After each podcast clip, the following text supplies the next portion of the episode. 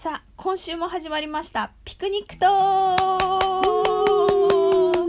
ゆういちとステフがお送りいたします。こんにちは。こんばんは。そう今週も始まりました。第2回目。はい。どう？ど急にどうって？第1回目終わってみてさはい。なんか自分のこう感想みたいなのある？あのね意外と編集が大変だっていうことでキビキビ喋らなきゃなと思いました、あそう？うん、どうですかゆういちさんは？俺の場合は問題はねはい。こうはっきり喋るっていうのがちょっと課題っていうかはい。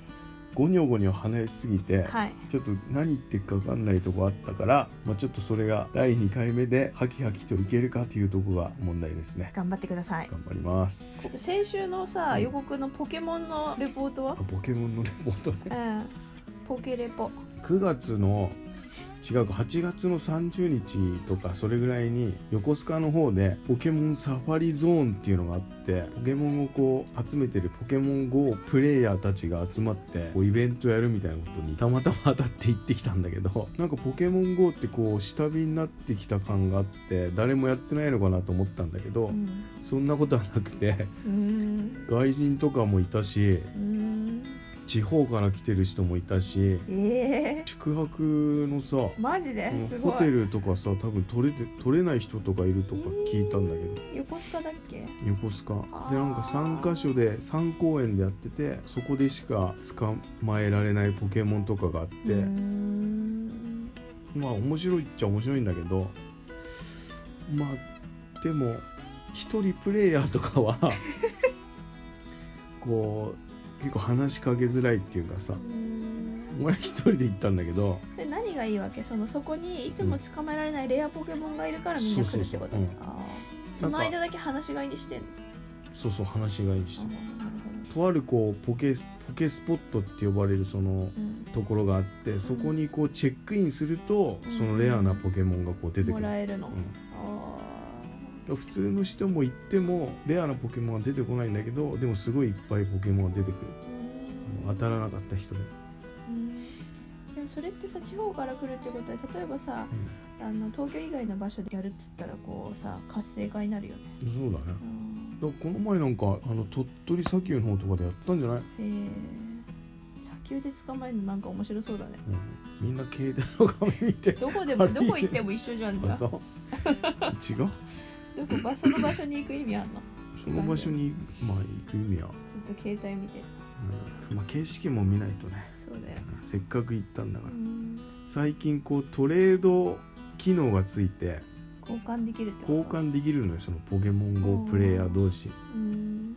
からそこそれをこうしたいんだけどでも一人だと話しかけられないからなんかそのトレードエリアみたいのを作ってあこう話しかけやすいさ雰囲気にしてもらいたかったなってちょっと。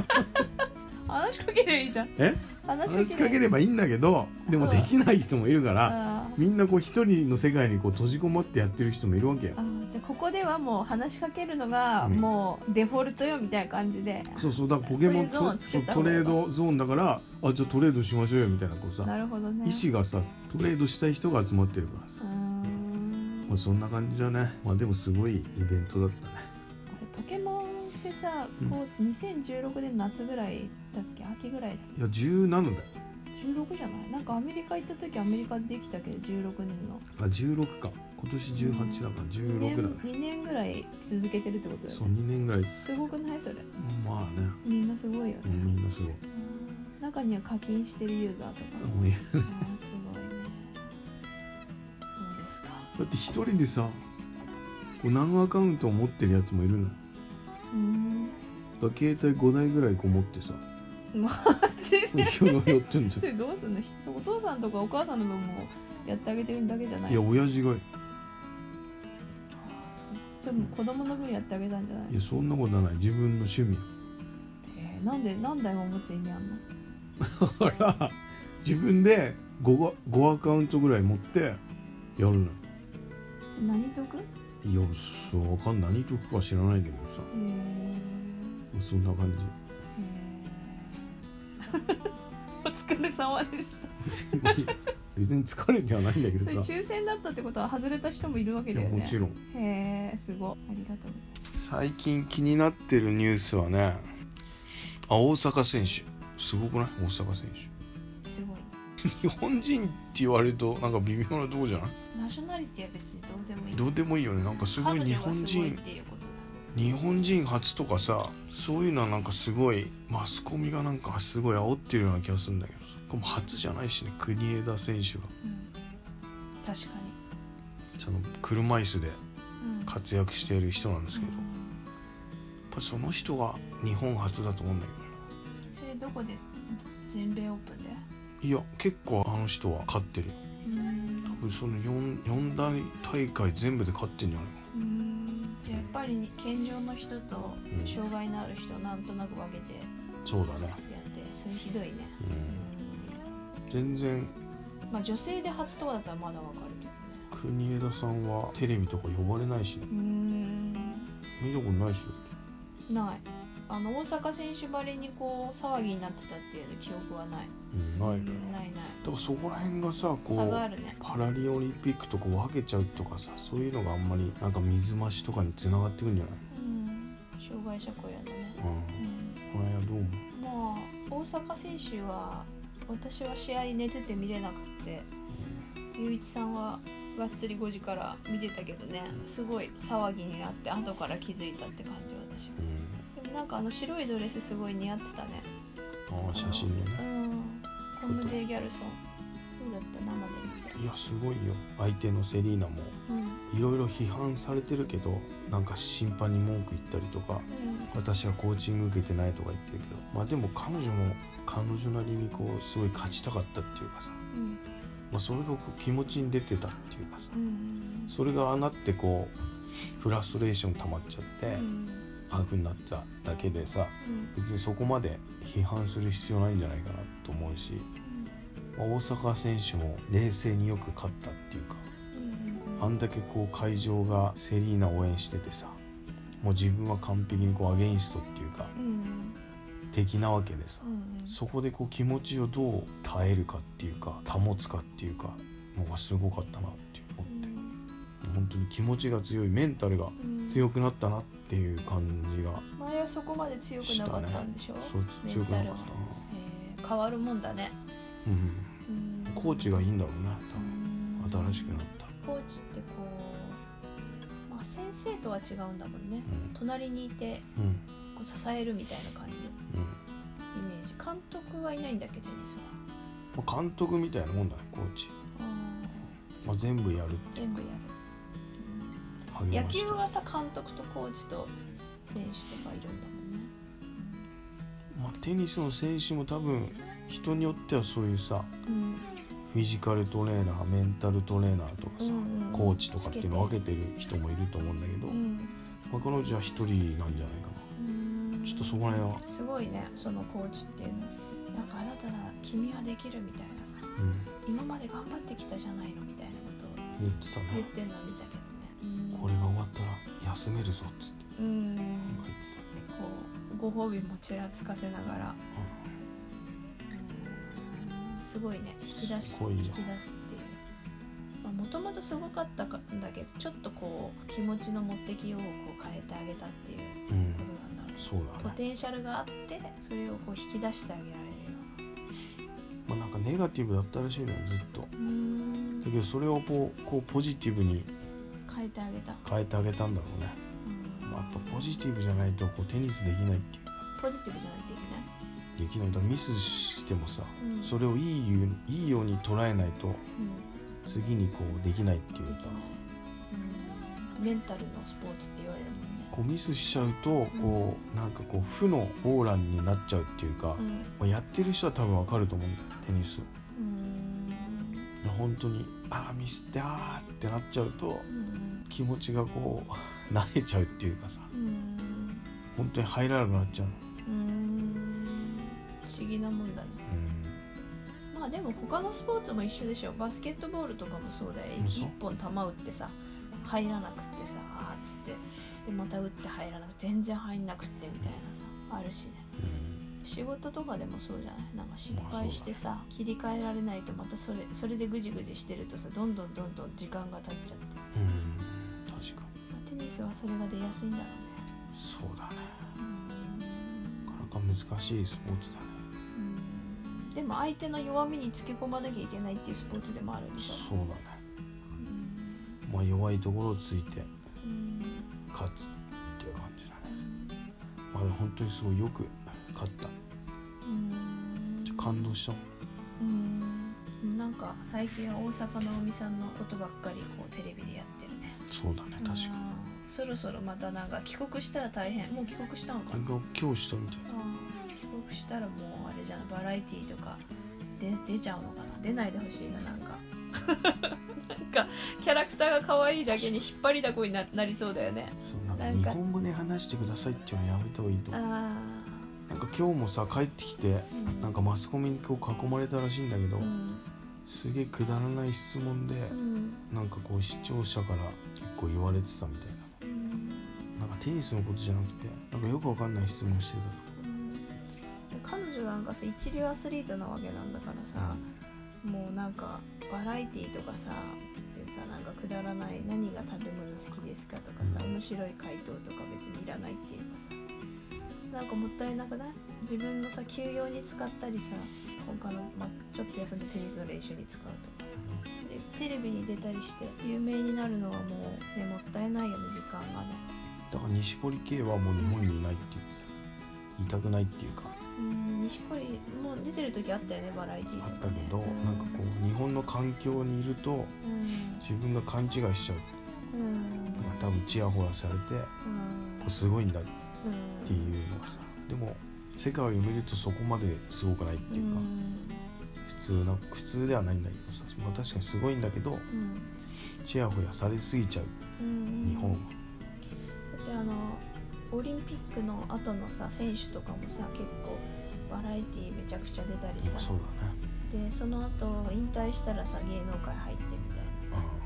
うなんかそういうんじゃなくてなんかこう芸能界に入るのもまあ一つの道ではあるけど、まあ、修造みたいな面白い人もいるしさ。んだけどなんかテニスの分野でずっとねコーチとかやればいいしね。ん大阪選手の話はそんなとこだね。うん。あとはアウディの自動運転の話だね、アウディ？うん、自動運転？何そいやなんか最近アウディがれうんこう自動運運転の車をこう発表して日本に投入したらしいんだけど、うん。その自動運転ってうん。こうみんながイメージしてるのってこう最終的にはうん。こう寝てさもう目的地に着くみたいなさ。うん。運転ししないでもう目的地をセットすれば勝手に行く？勝手にもう目的地に着いてもらうみたいな感じだと思うんだけどうん。でもそれにほぼ近くなってるっていうかこうハンドル離しても OK っていうのを開発したんだけどうん。日本は法律があってその運転してる人というか、うん、あそこに座ってる人はそのハンドルから手を離しちゃいけないっていううんうん。法律があってうん。それのその機能が削除されてんだって日本だけ。うん。これどうかなっていうさ、それってさ、何も手を動かさなくても手さえ置いておけばいいの？うん、意味ないよね。それはなんでそういう風にしちゃうのかなっていうさ。その今後さやっぱさ未来になるにつれてさそういうことはさうん。こう想像できるっていうかさうんやっぱこう22世紀とかさ23世紀あたりをさこう想像するとさそういうことができて当たり前って思わないのかなっていうかさうん。今後こう技術が開発されてきてうん。もう本当に寝てていいような状況になった。もう世界はそうなってるのに日本はこう取り残されちゃうっていうかさそれはこういかがなものなのかなっていうさそういうのをちょっと言いたかったまあ自己責任文化じゃないからじゃない。もなんか何でもかんでもさこう法律とかで規制したりしてで何か起きた時にはその人たち本人の責任っていうよりもその法律を作った人とか決まりを作った人とかそっちにこうか責この機械を作った人とか、この仕組みを作った人に責任がいっちゃう例えば物食べてうん。なんか腐ってたとするじゃん、うん。それが。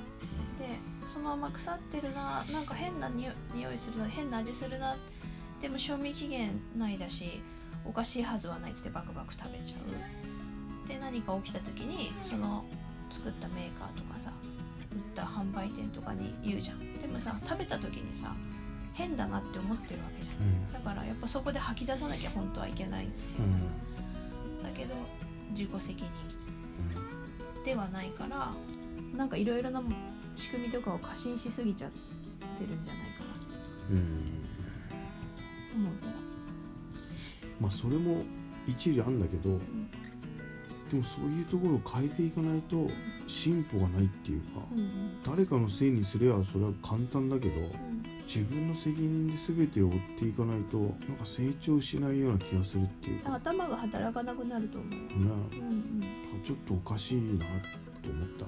そのアウディの話を聞いてさ。でなんかどうしていくんだろうな。今後のこう日本の未来をどう考えてんだろ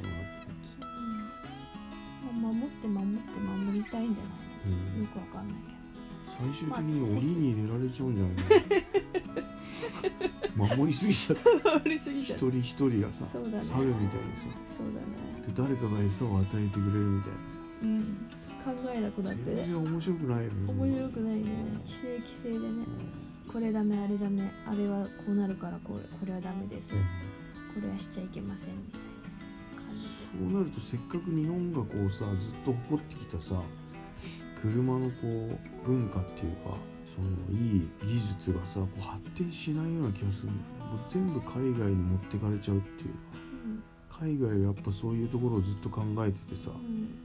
だけど日本国内では走れないからさ、うん。まあ、日本の人たちは海外に行くしかないっていう。う、ん。やばいなっていうかよくわかんないね。何考えてんの。うん。まあ、ちょっとそういうことを思ったんだよ。以上。次の話題。今日 iPhone が発表されました。新しいの。うんで3種類発表されてうん。iPhoneXS うん。何 XS あごめん間違え クリスマスみたいな。た iPhone うん。10S ですね。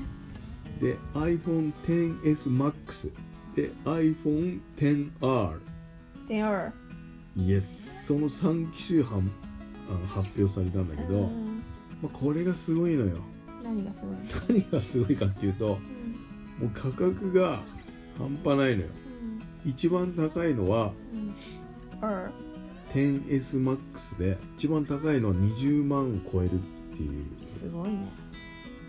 そんなのさまあ敵を作るかもしんないけどさ買うやついんのっていうさ。いるでしょだから。アップル好きな人は買うでしょでもさ先週も言ったけどさ。先週も言ったんだけどでもこう今僕は iPhone7 使っててうん。例えばその20万円のに変えたとするじゃん。はい。でそれで何すんのって言われたら結局7と変わんないんだよねあんまり。何が？することは。オーバースペックってこそうオーバースペック。まあいいことといえばさ有機 EL になってとうん見やすいのとうん。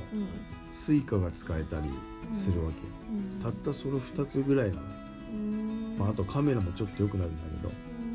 そのためだけにさ20万は払えないっしょ。なんでなんでそんな高いの？なんで高くなっちゃったの？まず容量が 512GB なの。よ今までは？今までは256じゃあ倍ぐらい。倍。うん。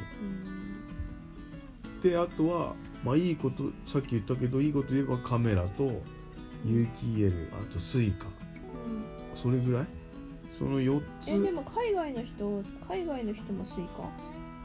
スイカいらなくない？海外の人はスイカいらないんだけどうん。でも海外の人ってこう日本に来る場合もあるわけじゃん。うん。その時にスイカが使えたらいいじゃん。えスイカだけしか入んないの？スイカだけじゃないんだけどうん。日本人の僕にとってはっていうことよ。日本向けのモデルは？はい。あちょっと やばーどういう戦略なんだろうね。いいやよくわかんない。俺何がしたいのかわかんない。なんかさ買う人いんのかなと思うもん本当に。いや買う人はいるんだけど、うん。でもこう一般向けじゃないでしょまずは。うん。万も使わないよね、うん、一番安いやつで8万ぐらいかな。その 10R っていうまあ、携帯を変えるっていうのは結構難しいっていうかさうん。俺は変える時にこう今ある機種よりもうん。なんか違うことができるっていうのがメリットっていうか、うん。今までできなかったことはね。できなかったことにこうお金を使いたいっていうかうん。さあんまりないからさなんか10買おうかなと思ってたけど買うのはないま変わんないんだ、えー、何のために出したんだろうね。なんか狙いみたいなのってプレゼンされないの？うんそれな狙いはそのでかいやつはわからないんだけどうん。中国向けにはいろいろこうカスタマイズされてるの。よ今回。富裕層向け？え？中国の富裕層向けいや富裕層向けかわかんないけどでもこう SIM を2枚させたりするのよ中国向けは。そうまあ、だ今回に関しては中国をこうターゲットっていうか重きに置いてるという。か SIM に枚刺すメリットって仕事用とプライベートで分けられるとかそれもあるし番号が2つ持てるからうん。うん例えば 番号2つ持つのもそうだしそのデータだけ契約してうん。音声だけ契約するみたいなこともできるわけ。うん。SIM1 枚1枚あ分けあなることができる。うん。それが一番いいよ。まあ確かに携帯2台持ちとかしてる会社用の人とプライベートの2台持ちしてる人は1台でもねそうだ。SIM だけ会社から支給されてうん、1台例えば半分ずつ持つとかさ。うん。うん。だからこう、まあ、ターゲットが中国なのかなっていうさ感じがしたね。今回の、人口も多いしね、うん、お金も持ってるしね、あしょうがないんだけどね日本は。アップルとさ iPhone のさ全世界で持ってる人のシェアってどのぐらいなの？日本は結構多いみたいよ。そうだよね。だうん。ってどこもかしこもなんか みんなそうだね、iPhone 持ってるもんね、もう普及率がさ高いからさあの新しく開拓する意味がないからタまあーゲット国を変えたんじゃない？うん。だって壊れない限りさ結構みんな満足して使うわけじゃん。そうだね。すると買い替えはなかなか起きないからさ持ってない層にアクセスするにはやっぱその中国とかになったんじ中国は多分安いのがいっぱいあるからね。でもそんな売れないと思うんだけどな20万。まあでも金持ち多いからね中国。いや多いけどさそんなボコボコ売れるような商品じゃないと思うんだよね。ああどうでしょうかね。びっくりした。わ持つのがステータスみたいな感じだったらみんな買うかもまあそれは中国の国民性は分かんないけどさまあすごいよ。庶民は手に入らない。ようんだからなんか結構こうさ街中歩いててもさうん女の子とかさこう店舗が持ってたりするとすごいびっくりする。うん。なんかそっか。へえ iPhone からまた世界の情勢が見えて面白いね。だってフランスのさパリ パリでさやっぱ iPhone こう見てるとさ iPhone 狩りじゃないけどさ AirMax 狩りみたいな感じでさこうで通話してると後ろからパーンって取られたりさなんか iPhone 使ってるだけでこう狙われるっていうかさうん。友達の友達とか顔面ボコボコにされて iPhone 奪われちゃったりでもそういうのは中国でもありそうだけどね。とかどうでしょうね、分かんないけど偏見が過ぎるかもしれない、うん。まあでも実際フランスではあるそうです。パリでは。ねすごいよな。うん。本当に20万だったらでも取られてもさ売っちゃえば結構なお金になるもんね、うん、それはさすがに持てないっしょだって。うん、フランスで危ないねもし持つとないしたら。よね、うん。まあ日本だったら平和だからさ落としても届けてくれるいや本当に20万だったら絶対パソコン買った方がいいよ。まあそれは人のそれぞれのいや考え絶対方にパソコン買った方がいいよ。だっていろんなことできんじゃんパソコン買った方がさ。うん。パソコンとか iPad 買った方が絶対いいと思う。うん。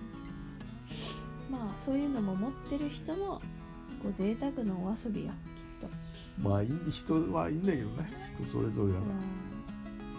他人のお金を使おううん。がすごい値段だったなと思ってまあどういう戦略なのかって方が私は気になるね。中国の値段もう私たちには手が届かない。もっと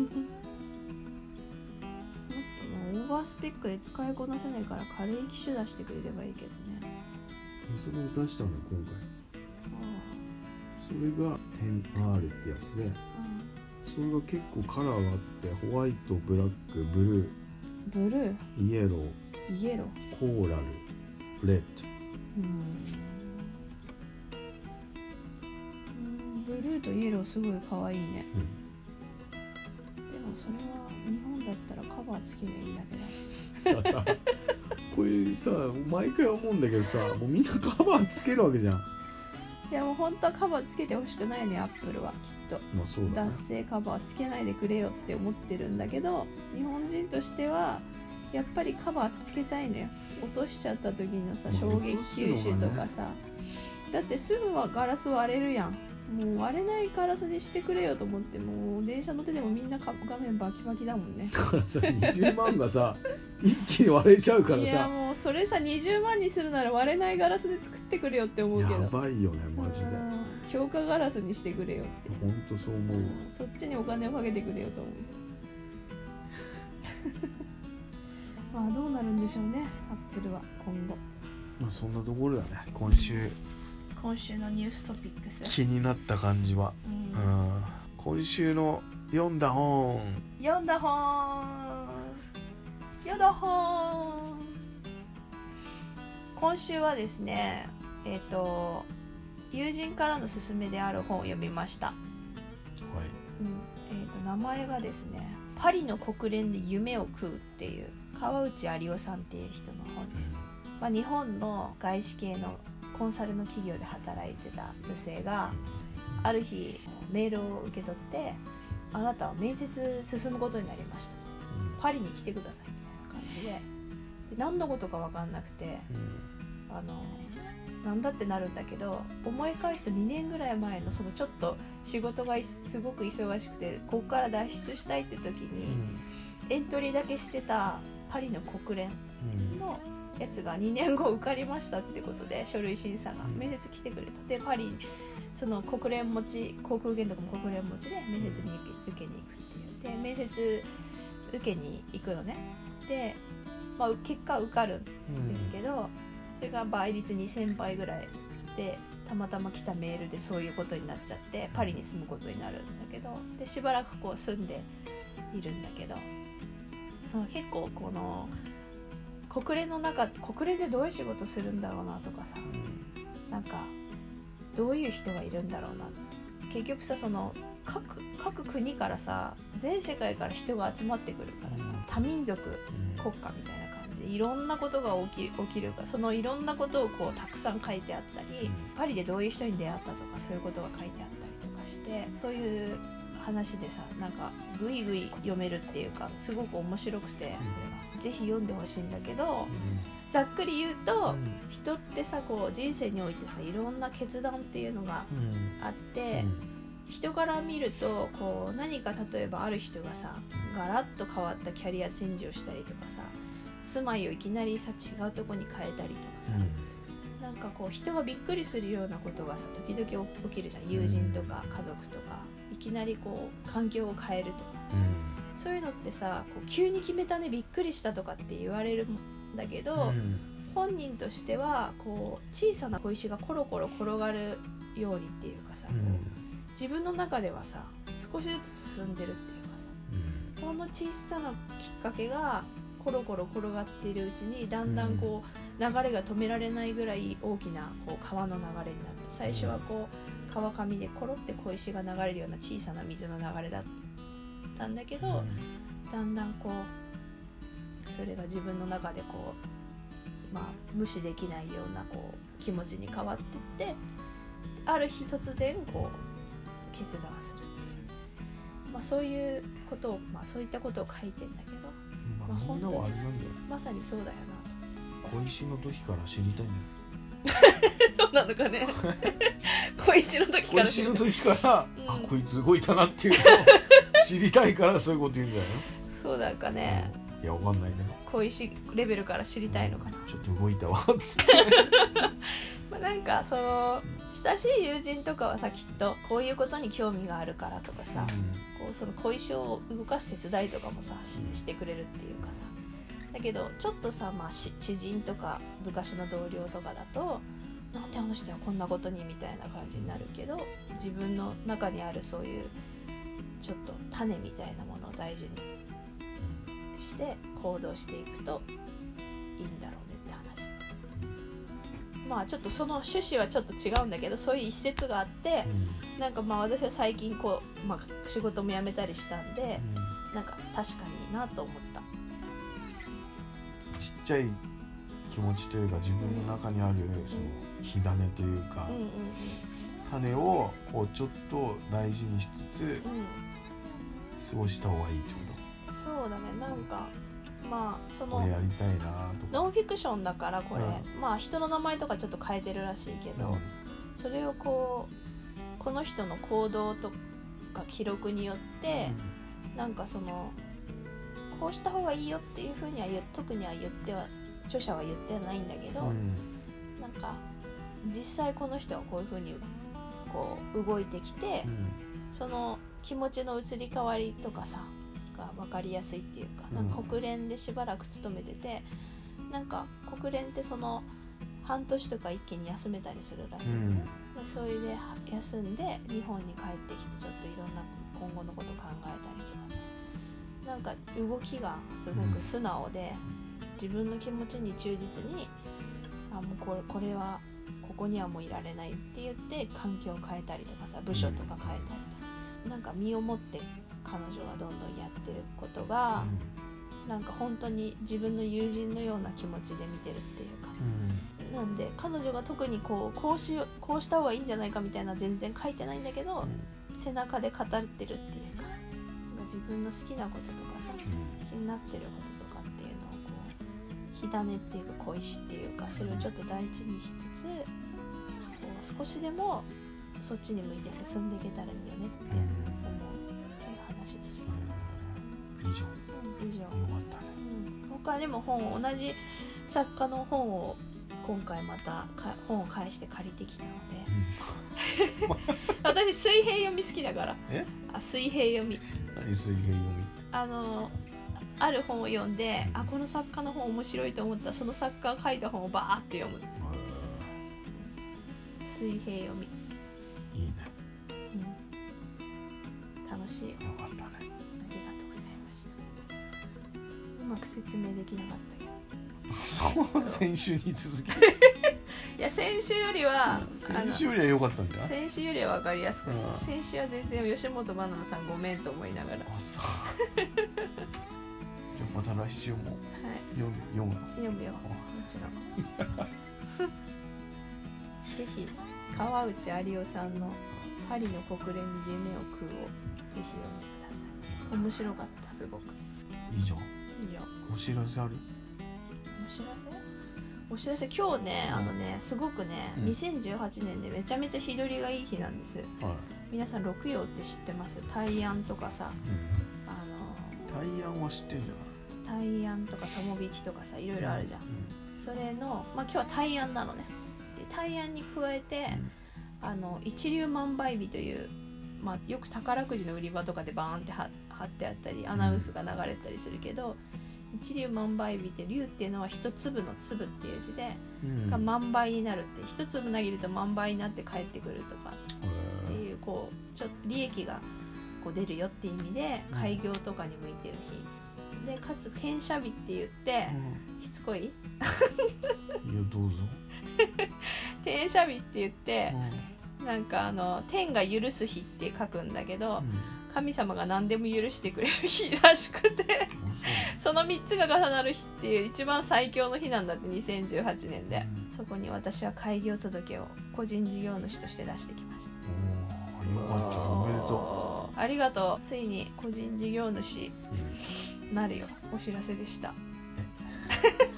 それでなんか事業主になったうんまあ、今後の展望とか目標とかとりあえずこう、お金をいただいてうん。サービスを提供するっていうこのプロとしてはい、やりたいっていうのがあるので、うん、まあ、それをやっコツコツやっていきたいですかね。シンプルなことですけど、どういう形で？まあ、お花を売る売るっていう感じかな、どこで売る？まあ、どこでとか決まってないけどの、まあいろいろなシーンで、店舗持ったり、まあ、ち店舗ちょっと持つかわかんないけど、うん。インターネットとか、まあ、あとはイベントに出たりイベントをやってみたりとか、そうだね。そういうことかな、うん、そういう感じであっさりと税務署に開業届を出して人がいっぱいいると思ったけど全然いなかった。も う全然いなかった。あの確定申告の時のさわさーってしたイメージのまま行ったらもう誰も、まあ、誰誰もいないことはなかったんだけど、まあ、少なくてあの今日はもう最強に運がいい日だからいっぱいいると思った、もうみんな開業しまくるんじゃないかと思ったら。そんなみんな考えてないだろ ここまで考えてる人いるかね。でもなんかあのインスタとか見てたらさ今日は1年で最高の日なので結婚し入籍しましたみたいなのちょっと見かけたよ。あお仲間いると思って。うん。来週お彼岸だね。あお彼岸じゃないか。あ来週と再来週はさ日本はこう3連休か。3連休だかける2だから皆さんどういうあの週末の過ごし方をするのか教えてほしいな、確かにうん、じゃあまあ今週はそんなところ？そうだね。うん。ピクニックトークではリスナーの皆さんからのお便りを募集しております。記載のアドレスにリスナー名と番組の感想を添えてお送りください。お待ちしております。最後までお聞きいただきありがとうございました。ありがとうございました。チャオ